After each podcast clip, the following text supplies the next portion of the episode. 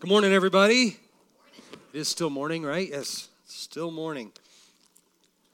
Judging by that uh, response, it's an uncaffeinated morning so far for many of you. Hey, welcome. Glad you guys are here. I'm glad to see so many faces that I know. I'm also really, really happy to see several places, faces that maybe I met for the first time today or I haven't even had a chance to yet. It means a lot. Whether it's your first time, second time, third time, you're just kind of dipping your toe in um, we're so happy that you're here. It's hard to put yourself out there and say, I'm going to go to this place I've never been and I'm going to see what's going on here. Um, that's a hard thing, and I don't, I don't take lightly the commitment that it takes to go to go uh, place yourself in that in that place. So thank you for being here. Glad you're here. We are in a, a little kind of a mini series um, on relationships godly relationships. So, this is not just a series about marriage. This is, uh, that'll be a small part of it towards the end, to be honest with you. We're talking about what God says our relationships ought to look like. This is relationships in the workplace, at school, um, in the church, your best friend, your family, um, and then, yes, in the marriage relationship, what that should look like, what God says about that. Pastor Gabe talked about our marriage conference that's coming up. I want you to really consider joining us for that marriage conference. It is um, it's a Friday afternoon, Saturday morning mini conference but it is such a great wealth of information on what God says that relationship should look like. Um, it's got humor. It's it's just a great overall con- uh, conference. We think it's going to really be a blessing. Here's something that the Lord spoke to me last service, though. He just kind of whispered in my ear, "They can buy a a ticket for a family member. So maybe you don't even want to go." But maybe you have a family member, maybe it's your son in law, daughter in law, uh, or a neighbor, or somebody like that who you think could benefit from something like that. You can buy their ticket in. You can scholarship them into the event. So if you want to do that, if that's something that that uh, resonates with you, you can see or myself. We'll help you go through the steps on how to register them or gift uh, registration. So I think you would get a lot out of it, or, or a friend would. So uh, please consider that. Um, again, we're going into relationships, all different types of relationships. Now, if you're sitting here saying, I mean, this weekend is professional relationships, so business place, workplace, professional type relationships. Now, if you're going, well, I'm retired, so I don't have a workplace, or I'm a student, so I don't have a workplace, or how about this? I'm a stay at home parent, I don't have a workplace. What we're talking about in this context is wherever your sphere of influence is. Okay, if you're retired, it's those other people that you come in contact with in your daily activities. If you're a student, it's certainly your school, your classmates, your teachers, those places. Wherever we are in life, that's our mission field. And I'm going to explain how having that missional mindset is really key to all of our interactions. So if you're saying, okay, business business relationships, how what does the Bible say about handling a godly business relationship? I'm not going to give you the key on how to handle the guy who always leaves the coffee pot empty at work. I'm not going to help you figure out how to speak to the guy who jams the printer and then walks away. I'm not going to help you with the guy that steals your stapler, okay? What I am going to do is tell you what the Bible says about what our mindset should be towards all these relationships, and that then will govern our response. Does that make sense? So, as we talk about this, um, I've talked about several times.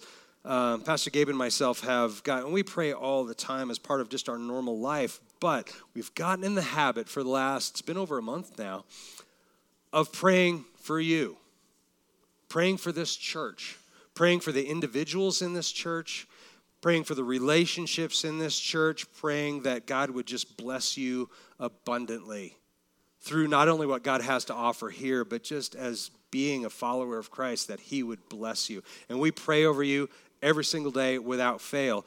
And that's a habit I think we should all get into. We always like to pray for ourselves. Here's what I need. Here's what I'm worried about. Here's what I'd like.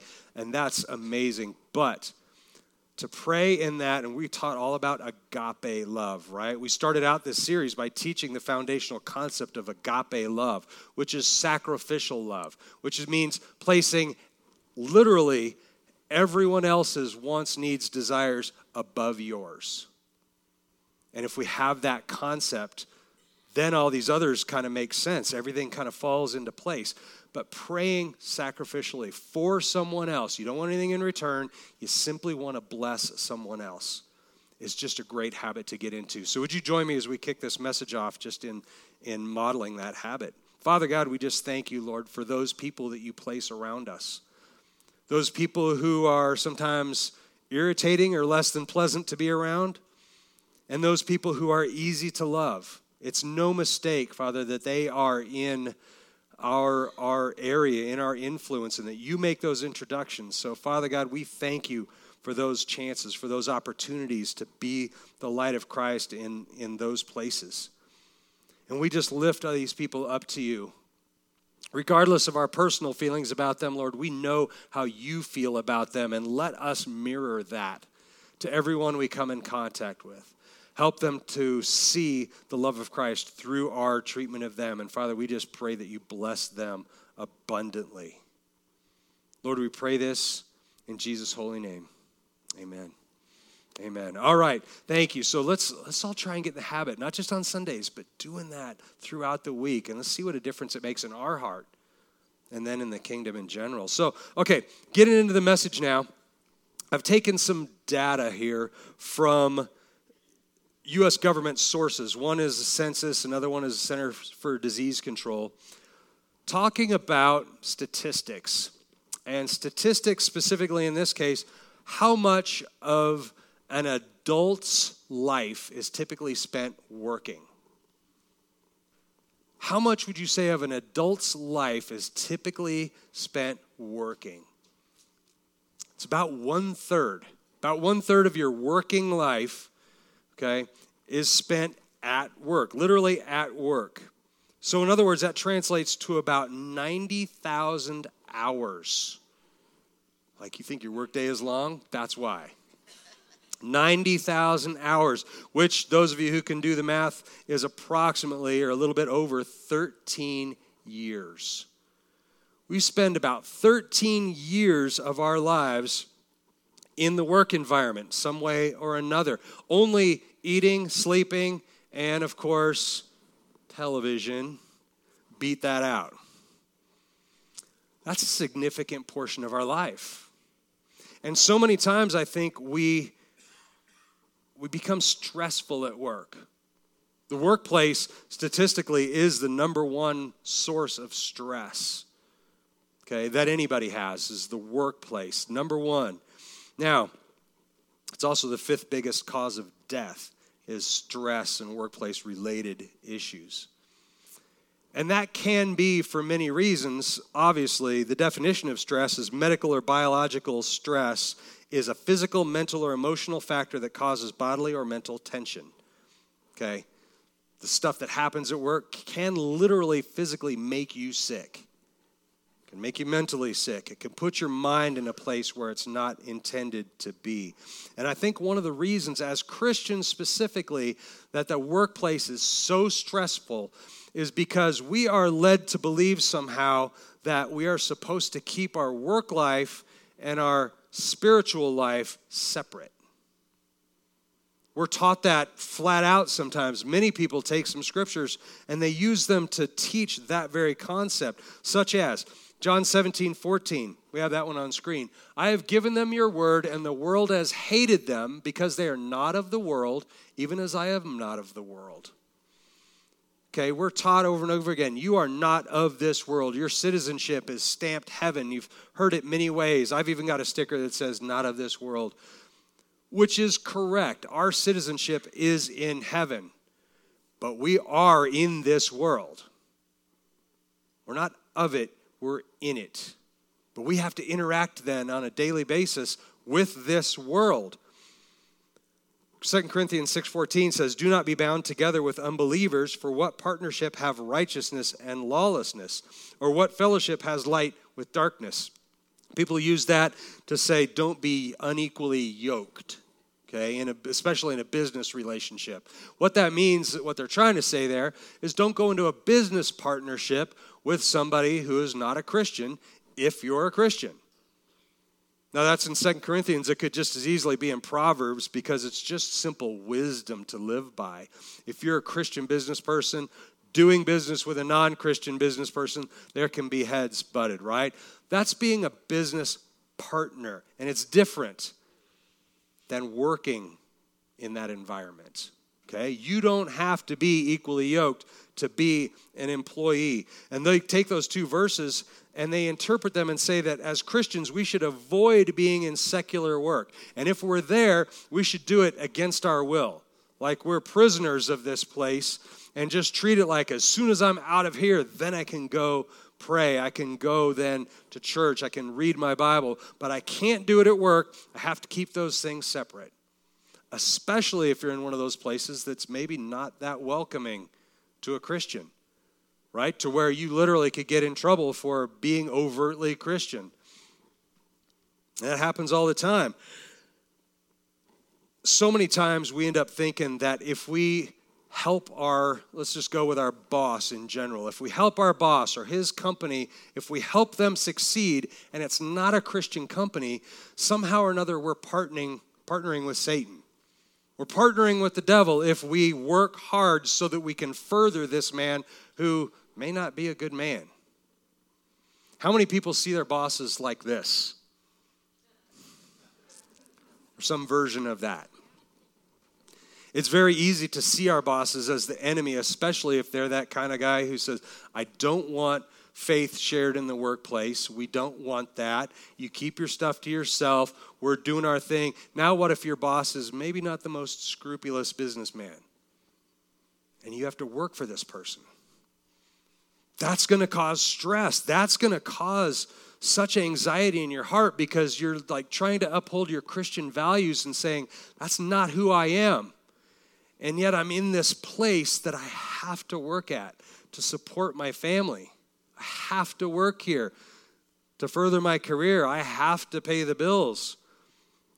So we use these two realities, the workplace and our spiritual life, against one another and it just causes stress. That's where we get that workplace stress, I believe.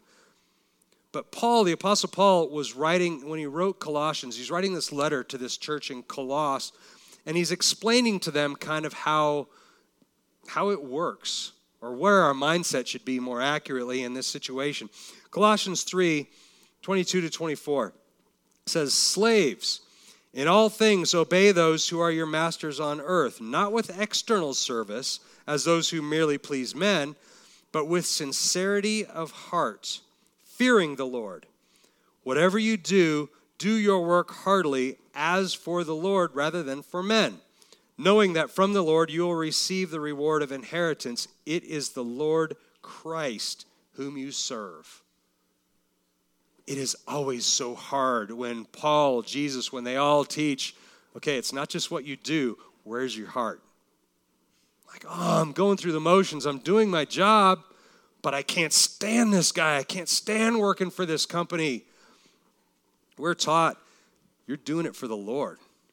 You're not doing it for that man sitting at the desk. You're not doing it for your coworker.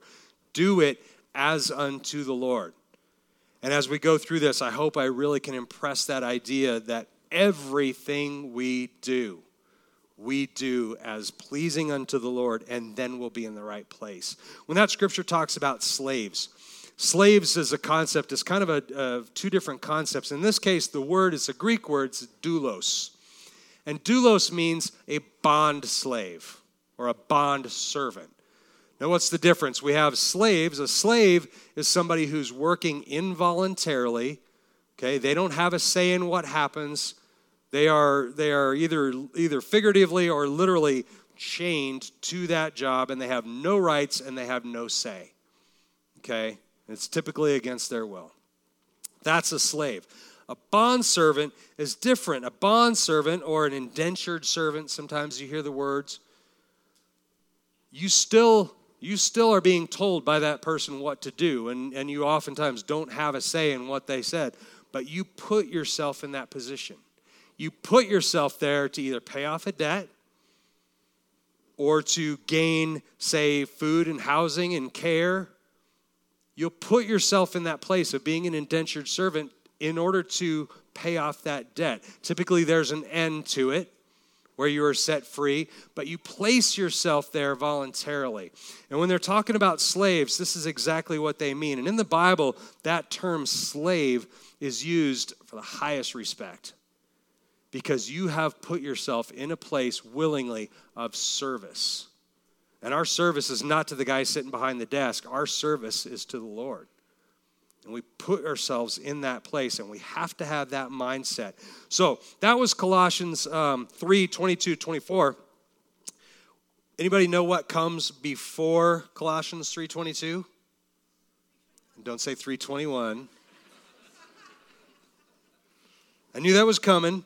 Actually, take a couple steps back. Colossians 3, verses 12 to 16 says, So, as those who have been chosen of God, holy and beloved, Put on a heart of compassion, kindness, humility, gentleness, and patience, bearing with one another and forgiving each other. Whoever has a complaint against anyone, just as the Lord forgave you, so also should you. Beyond all these things, put on love, which is the perfect bond of unity. Let the peace of Christ rule in your hearts, to which indeed you are called in one body, and be thankful. Let the word of Christ richly dwell within you, with all wisdom, teaching and admonishing one another with psalms and hymns and spiritual songs, singing with thankfulness in your hearts to God. So it tells you that, and then and then he says, Do everything as unto the Lord. But then it goes on, Colossians 3 18 to 21, we have that up here too. Wives, be subject to your husbands as is fitting in the Lord. Husbands, love your wives and do not be embittered against them. Children, be obedient to your parents in all things, for this is well pleasing to the Lord. Fathers, do not exasperate your children so that they will not lose heart. So, what's the point of all this? If you're a slave, do it as unto the Lord. If you're in the workplace, do it as unto the Lord. If you're a husband, treat your wife as unto the Lord. If you're a wife, treat your husband. Fathers, treat your kids. What it's all saying, the point of it is everything that we do, every interaction we have should be done as unto the Lord. It should be honoring to Him and it should be pleasing to Him. When you rebel at work because you don't like the way that your boss is doing things, guys, that is not pleasing to the Lord. It is not. Another teaching for another day, but we know that all authority is placed by God, and you are put in that place because God wants you there. And if you don't believe that, I'm going to prove it to you here in just a minute. Without a good understanding of that idea, that mindset that we should have, we can often feel that our work in the secular field is just a waste of time. I talk to people all the time. I'm doing this now, but I really want to be doing this. I really want to do something in ministry. I really want to do something where I'm giving back to the homeless. I really want to do this or that. And they feel like where they are now is either a placeholder at best or a punishment at worst. I got it wrong. Why am I here? I'm called to something so much higher. Why am I stuck in this place? Let me tell you a story going all the way back. This is in the 1750s. A guy named William Wilberforce. Anybody heard of him? Any history majors remember William Wilberforce? William Wilberforce was a powerhouse in the political arena in England. Okay, in that day and time, slavery was, was not only legal, but it was encouraged, and he was very, very anti slavery. And by the time he was 29, he had already passed 69 some odd bills about uh, or uh, abolishing slavery. I said 29, it was actually 26. Had already published that many bills and pushed them through to help eliminate or abolish or soften slavery in one way or another. Then something interesting happened. At 26, he found the Lord. Now, he wasn't a Christian before that. At 26, he found the Lord, and his first response is, I need to get out of the political world and go into ministry. You would think that maybe if you had a radical conversion and you were you were a smart man, a powerful man, and you had already done so much by the time you were even 26. He thought ministry was a much higher calling. And in fact, he was going to walk away. Fortunately, he met a man. He met a man uh, just about his same age. His name was John Newton. John Newton was a former slave trader. Okay, he actually owned a whole shipping fleet, and they would ship slaves all over the world. Made his living that way, but he came to Christ, and he walked away from that. John Newton, don't know for sure how they met, but he encouraged William Wilberforce. He said, Stay where you are you can do so much. You have so much influence where you are. You have risen to this position of authority and respect and influence, and you can use that in the kingdom. You can use it for God. And it took some doing, but he listened to him. William Wilberforce listened to him and actually ended up being instrumental in completely abolishing slavery, uh, at least setting those wheels in motion in England. Very, very powerful. John Newton, by the way, John Newton is the guy who wrote Amazing Grace. A little tie in there. Point being, William Wilberforce, when he found Christ, was so passionate about serving in the kingdom, but he did not understand that we can serve the kingdom sometimes best in that place where we find ourselves. It doesn't always mean leaving where you are and going somewhere else to serve. It's a mindset. And when we miss that, we become dissatisfied when we don't understand that where God has you right now is where He needs you right now, whether it seems that way or not, where He's got you is where He needs you. And with our right mindset, we'll do what He asks us to do. I'm going to go into that. What we really have to understand then is the difference between our calling. So, hear this carefully our calling as a Christian, our purpose as a Christian, and our assignment as a Christian. We all have one of those three things, all three at the same time, most often. Okay? Our purpose. If you're a Christian, what's your purpose? To spread the gospel. To spread the gospel. That is really our number one, right? We exist all of us in the ecclesia, the body of Christ, if you are a Christian, you are a part of the worldwide body of Christ called the ecclesia. And we all have the very same purpose, and that is to glorify God and make Christ known. That is our purpose. A couple scriptures. 1 Peter 2 9 says, But you are a chosen race a royal priesthood, a holy nation, a people for God's own possession, so that you may proclaim the excellence of Him who has called you out of darkness into His marvelous light. When it says, but you are a, who's the you? All of you. Not me, not those who are in ministry. All of you are a chosen race, a royal priesthood, a holy nation a people for God's own possession, so that we can proclaim the excellence of Him.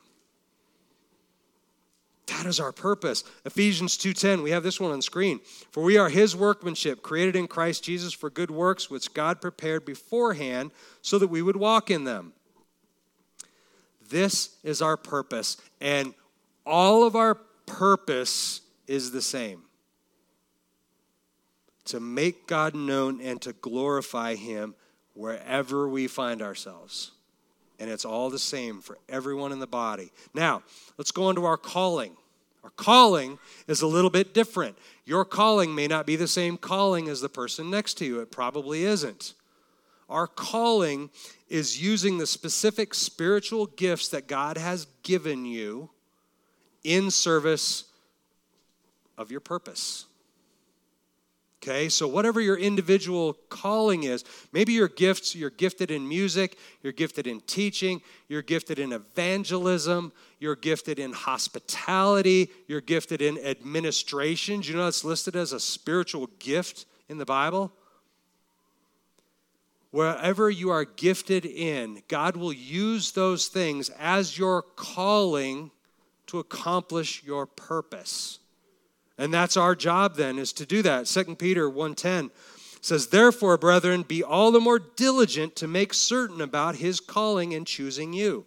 For as long as you practice these things, you will never stumble. These things, if you read that in context, he's, he's essentially listed a, a list of the fruits of the Spirit in different words, how we are to display the fruit in us, how we are to live that. And he says, as long as you're aware of that and you know your calling and you do that, you will not stumble. So now let's move on to what our assignment is. Our assignment is temporary. Our assignment, no matter how long your assignment lasts, whether your assignment is a one hour meeting at the grocery store or whether your assignment is 30 years at a certain workplace, that's your assignment. And your assignment is temporary. God will leave you there as long as He needs you to be there. And then when the time is right, He will move you somewhere else. Let's look at what an assignment looks like. Let's look at Joseph's life. Okay, many of us know Joseph, right? Getting thrown in the well, all this. Let's look at some of the highlights of Joseph's life. First of all, started out as a shepherd, right? Started out as a shepherd, tending sheep in the hills. He had, you know, he had some brothers and he had, a, had parents and uh, probably a fairly peaceful, serene life, right? You would think that at some point he thought, this is who I am. I am a shepherd. This is what I do. This is what I'm always going to do because this is what my family has done. This is who I am. Then, though, he gets a dream. And he makes the maybe or maybe not displaying wisdom, goes ahead and shares that dream with his brothers, which results in what? He gets pummeled and then gets thrown in a well because his brothers don't really love that dream. So now he finds himself in this well, specifically after God has just spoken to him that he had all these great things in store for him. And he goes, Did I get that wrong? I thought I just heard that I had great things in store, and I find myself in the bottom of a well, beaten up and bloodied. Did I get it wrong? Then, the next stage of the story, he's taken out of the well. Yay! I'm free of the well. I'm free of this pit. And Hallelujah, I can move on to the next thing. What's the next thing? He gets sold into slavery. Oh boy, maybe I should have stayed in the well.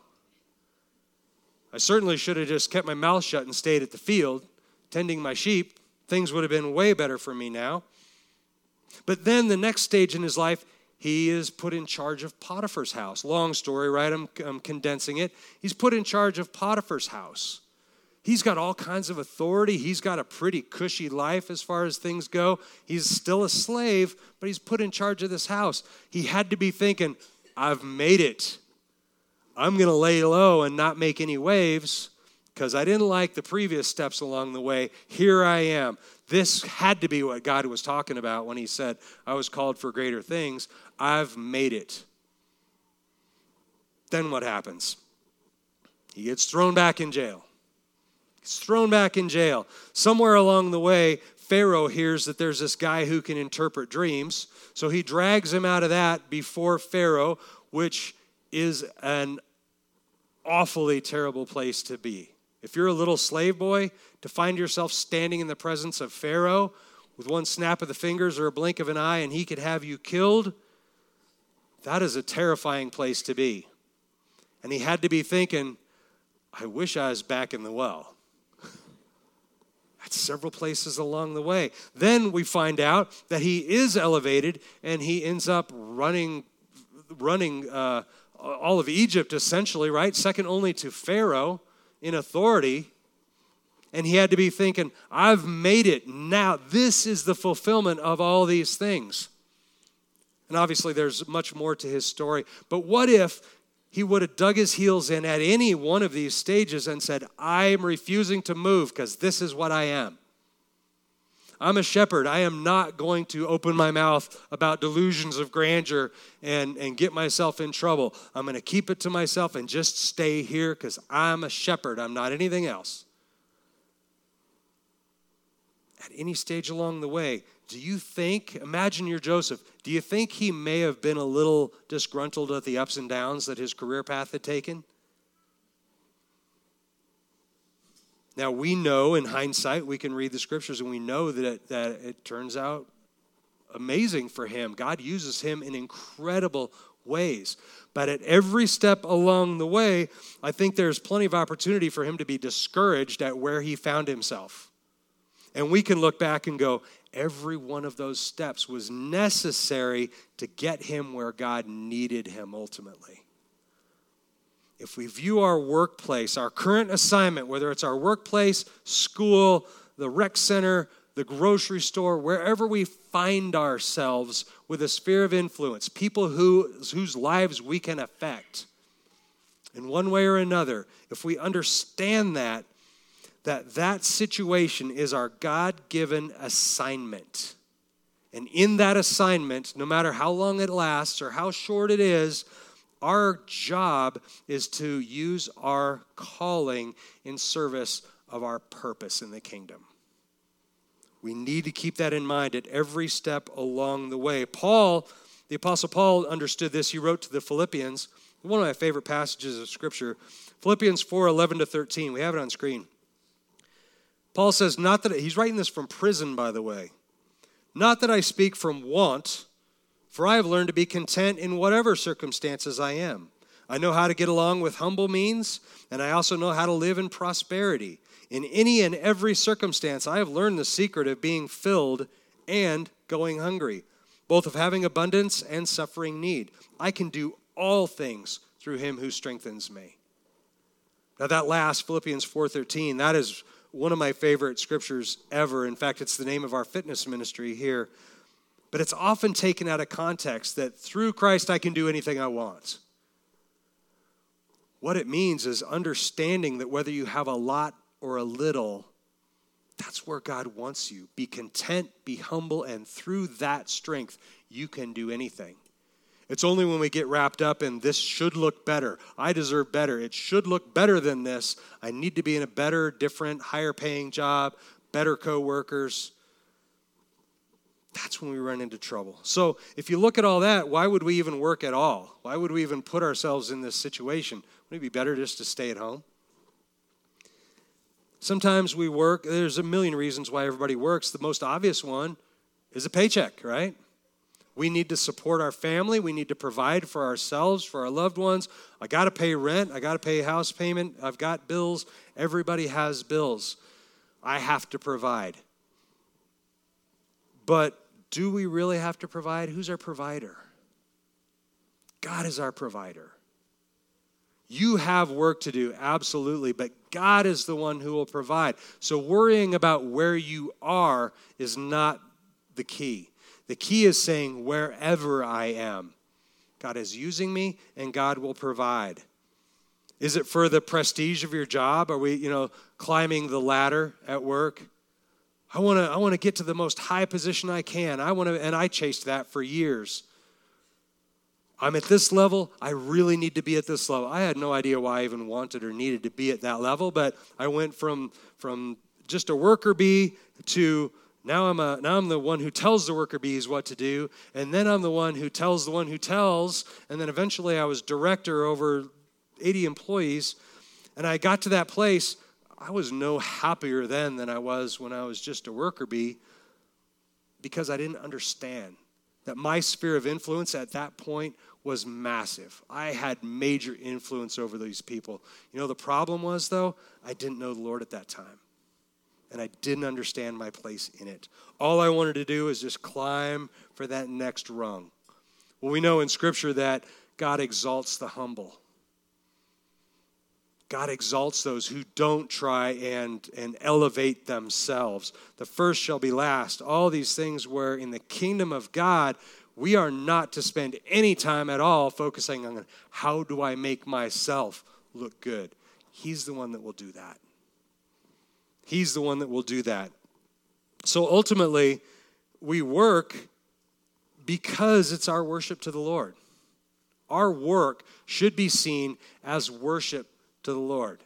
Does that concept sound a little weird to you? work and worship being one and the same, but I work at the bakery. I get up at four in the morning to make the donuts or earlier. I work at the DMV. Is my job really worship to the Lord? I work in a cubicle somewhere moving this pile of paper to this box. Is that really worship to the Lord? Yes, it is. Yes, it is. And let me explain how that works. God's plan from the very beginning has been that we would work, right? Going all the way back to the Garden of Eden. Adam tended the garden. In fact, scripture tells us Genesis 2:15 reads like this. I think we have it. Then the Lord God took the man and put him into the garden of Eden to cultivate it and keep it. When you say keep it, to keep a garden or to tend a garden, what, you, what picture comes to mind? You're on your hands and knees and you're pulling out weeds and you're fertilizing and you're doing you're doing whatever it takes to take care, but it's work generally, right? It may be enjoyable work, but it's work. That word work right there, that word tend, that is, or to keep or to tend, is a Hebrew word abad, A B A D, abad. And that has a really deeper meaning than we could possibly translate. Keep and work and things. It doesn't give us the fullness. The Israelites, though, in the Hebrew language, they knew that work and worship were one and the same. That word, abad, is an integrated word that means work as worship, worship as work. They are tied together, and it's a common thread that runs through every single thing that we do. Our English language breaks it into different words to work, to tend, to keep. And then over here we have to worship. Okay, we consider two entirely different things. That concept of the word abad is exactly the same. Let me give an example. Exodus 8 1. This is out of the New American Standard. That's the version I use. It says, Then the Lord said to Moses, Go to Pharaoh and say to him, Thus says the Lord, let my people go that they may what? Serve me. Right? Serve me. Now, let me read you the most common version that probably most of you have, if you have a Bible on you, is going to be the NIV. Okay? By far the most common version. This is how the NIV says that very same verse. Then the Lord said to Moses, Go to Pharaoh and say to him, This is what the Lord says Let my people go so that they may worship me. It's not a mistranslation, it's the same word, abad. It means work, it means worship. It means the same thing. We need to understand that our work is our worship to the Lord. We go all the way back to this is 1400 BC now. This is when this is when Moses is handing off the reins basically to Joshua elevating him to the, to the leadership of the people. Joshua 24 15 says, If it is disagreeable in your sight to serve the Lord, that's Abad, serve the Lord, choose for yourself today whom you will serve, whether the gods which your fathers served, which were beyond the river, or the gods of the Amorites in whose land you are living. But as for me and my house, we will serve the Lord. How many of you have that on a plaque or a book or somewhere on your wall? As for me and my house, we will serve the Lord. That word serve is abad, and that means so much more than I'll go out and I'll work for him. It means I will worship him, and my work is my worship. No matter where you are, it's one of the same. So having this correct mindset is important. By the way, that word abad also translates as abodah or even avodah with a V, depending on where you are. It's just a different tense of the same word. Abad or abodah. Abodah is probably the more common that you'll actually see. But it's a picture of integrated faith. Integrated faith where your workplace and your worship, your job and your worship, where your faith and your work are entirely integrated. They are not separable, they are one and the same thing. So, if we try and keep that in mind, keep in mind your calling, your purpose, and your assignment. Okay, try and keep those things in mind when you're at your workplace. So, wherever you are, again, your sphere of influence, wherever that is, ask yourself these questions How can I glorify God where, where He has me now? How can I glorify God in this place? How can I use my gifts, my God given spiritual gifts, in service of the kingdom at this place? And again, it can be wherever you are. How can I make disciples in this place? And then how can I display the fruits of the Spirit to those around me? If we ask ourselves those questions, then we understand that everywhere we are, this is our mission field. This is where God has us, that temporary assignment, yes, but this is where He has you. So, how do you interact with coworkers in a godly way? Again, I'm not going to tell you how to handle the guy who stole your stapler. I'm not going to tell you how to handle your evil boss. I'm going to tell you to see those people the way God sees them. And every interaction with somebody you come across is an opportunity to share the love of Christ, to reflect who He is to that person. That is how we worship Him. And that is our response to every situation that we find ourselves in in our workplace. Again, workplace, just sphere of influence, where you find yourself. Colossians 3:17, whatever you do in word or deed, do all in the name of Lord Jesus, giving thanks through him to God the Father everything you do, do it in the name of the Lord Jesus. It's that missional mindset that you don't see people as obstacles to overcome. You don't see people as irritants or maybe even a, a, target. You see them the way God sees them. How many people here have been on a mission trip of some kind anywhere? Okay, many of us have.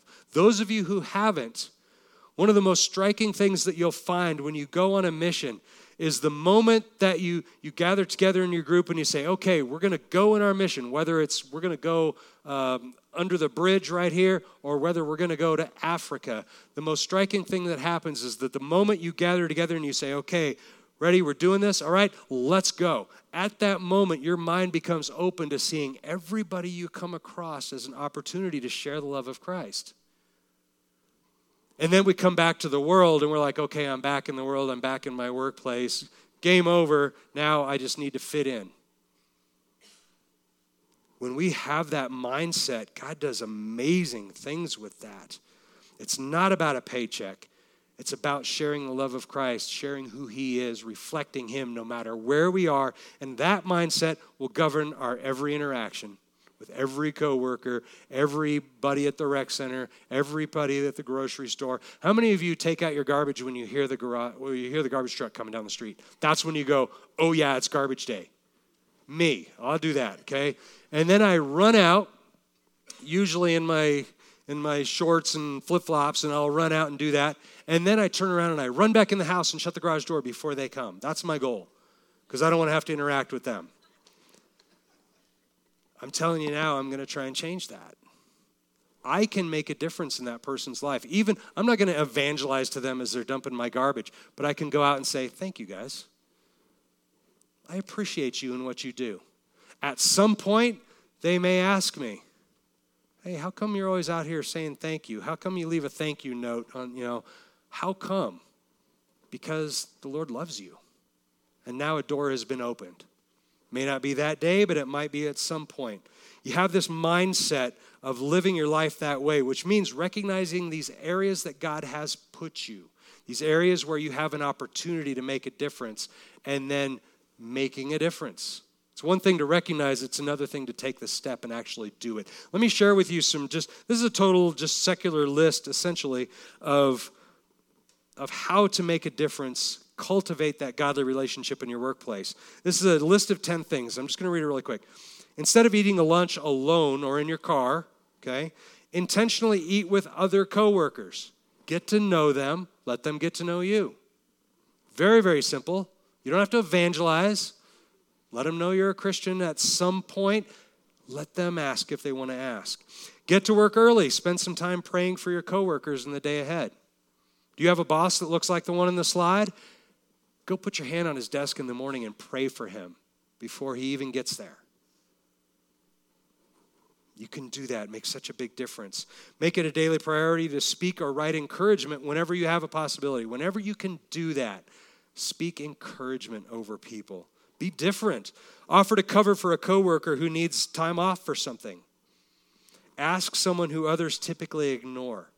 Look for the one that gets ignored and reach out to them. Ask them if you can get them a soda or a coffee or something like that. Visit coworkers when they're in the hospital. Get, go out of your way to talk to the janitors, the cleaning people, those kind of behind the scenes people who don't get any interaction. Go out of your way to talk to them. Lead the charge in helping others organize for a coworker in need. Let's say you've got somebody that has to move or somebody's got something going on. You be the one that leads that charge. So let's help them. Let's gather together and go help that person. Last one, just very simply, I added make everyone you come in contact with happy that they met you. If we just have that as a mindset. Now, what's the common thread of all, all of these things? It's sacrificial. It's that concept of agape love. It's going to require you to give more than you're expecting to get in return. That's going to make a difference. Notice one glaring omission, one thing that's absolutely not here invite them to church. Now, I'm the pastor here, and I would love nothing more than each one of you to say, I'm going to invite 10 friends to church. Please go do that. But that's not a part of this. Build relationship first. The invite comes after relationship. And most often, if we build our relationship properly, they're going to come to you. And they're going to say, Where do you go to church? What do you do? Why are you so why are you so happy? And why do you give of yourself all the time? Because that's what my Lord and Savior commands me to do. And I do it out of love for you and for everyone else here. Really, where do you go to church? Let that be. We are ambassadors of Christ. Paul teaches that. We are ambassadors of Christ. Our first job is to make him known above all else. Everything else comes with relationship. But let's build that. Worship team, you guys can go ahead and come on up. Last scripture I want to share with you, John 13, 35 says, By this all men will know that you are my disciples, if you have love for one another. That love is that agape sacrificial love, not those people who are easy to love or convenient to love, or worse yet, those who we will benefit by showing that love to. It's sacrificial, it's placing them above everything else. And, church, that, that's our calling. So, no matter where God has you, your calling, use those gifts that He has given you in service of the Lord to make him known. Amen. So hey, let's go into let's go into communion. If you're new here, we do communion a couple ways. At the crosses, we have juice and bread and gluten-free crackers, and you just dip in to the juice and you can serve yourself that way. Up front here, we have wine and bread, and, and my wife and I will be serving you up here if you would like to be served. Same way, you just dip it into the wine.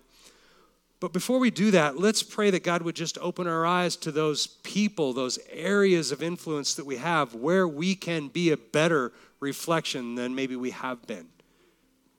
Where maybe our heart can change a little bit and view people, view our situation a little bit differently. Whether we like it or not, a God given assignment to fulfill our purpose in the kingdom. So, would you pray with me? Heavenly Father, we just thank you, Lord, for opening our eyes to where you want us and maybe seeing things a little bit differently.